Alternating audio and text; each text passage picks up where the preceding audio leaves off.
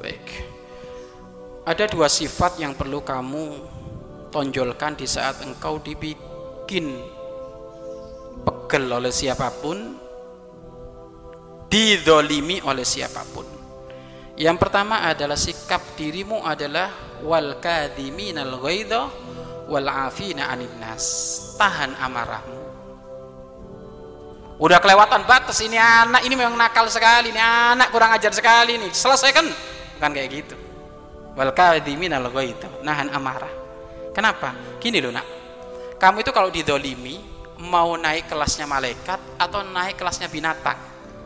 Kalau naik kelasnya malaikat wal afina anin nas nahan amarah dan memaaf memaafkan tapi kalau kelasnya binatang binatang itu gimana binatang itu kalau ribut ribut gimana sih binatang itu kambing itu kalau rebutan makan itu ributnya apa adu kepala itu iya kan? Lah itu.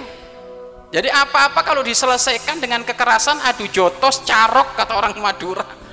Nah itu berarti kelasnya bukan kelas yang yang bagus. Maka kamu kalau dibully didolimi siapa pun ini kalau didolimi maka ini momen kamu menjadi orang mulia.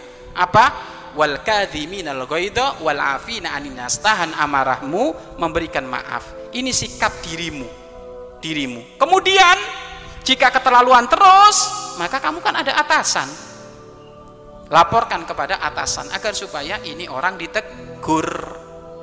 Ya. Hindari kelas di lapangan. Maka paling enak sampaikan kepada atasan. Ya nanti atasan yang akan meramu itu semuanya. Paling enak seperti itu. Ya paling enak. Tapi sikap dirimu bagaimana? Harus menahan di diri. Ya kan? Jangan kamu diejek apa balas apa?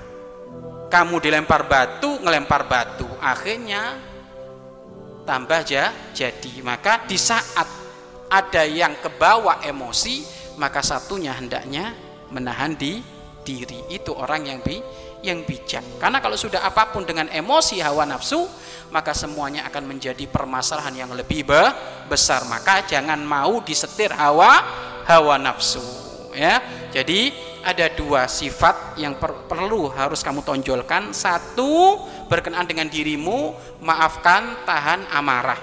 Kedua untuk luar dirimu kamu laporkan kepada atasannya. Kalau nggak laporkan kepada orang tua orang orang tuanya. Wallahu a'lam bishawab